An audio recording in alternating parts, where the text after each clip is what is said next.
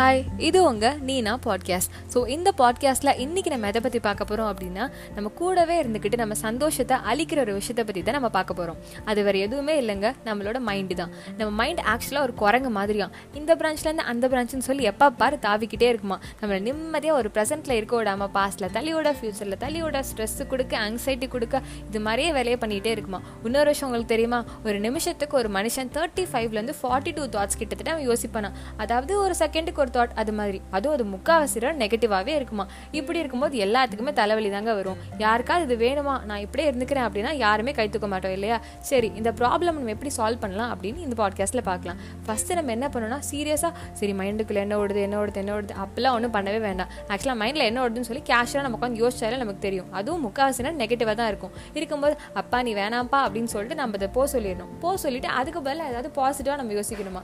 இது வந்து ஃபஸ்ட்டு ஒரு வாட்டி ரெண்டு வாட்டி கேட்கும்போது இது எப்படிப்பா பண்ணுறது அப்படின்னு இருக்கும். ஆனால் நிஜமால நீங்கள் ட்ரை பண்ணி பாருங்கள் ஒரு நாள் ரெண்டு நாள் இல்லை. கொஞ்ச நாள் நீங்கள் பண்ணிகிட்டே இருந்தீங்கன்னா உங்களுக்கே தெரியாமல் உங்களுக்கு தேவையான ஹாப்பியான தாட்ஸ் மட்டும்தான் நீங்கள் யோசிப்பீங்க. அப்படி இருக்கும்போது உங்களுக்கே தெரியாமல் ஒரு மாதிரி ஜாலியாகவே இருப்பீங்க. அப்புறம் டென்ஷன் எங்கங்க தலைவலி எங்க எதுவுமே இருக்காது. நிம்மதியாக இருப்பீங்க. ஓகேங்களா ஸோ இந்த பாட்காஸ்ட்டில் நம்ம இதை பற்றி பார்த்தோம். நாளைக்கு பாட்காஸ்ட்டில் ஒரு இன்னொரு விஷயத்தை பற்றி பார்ப்போம்.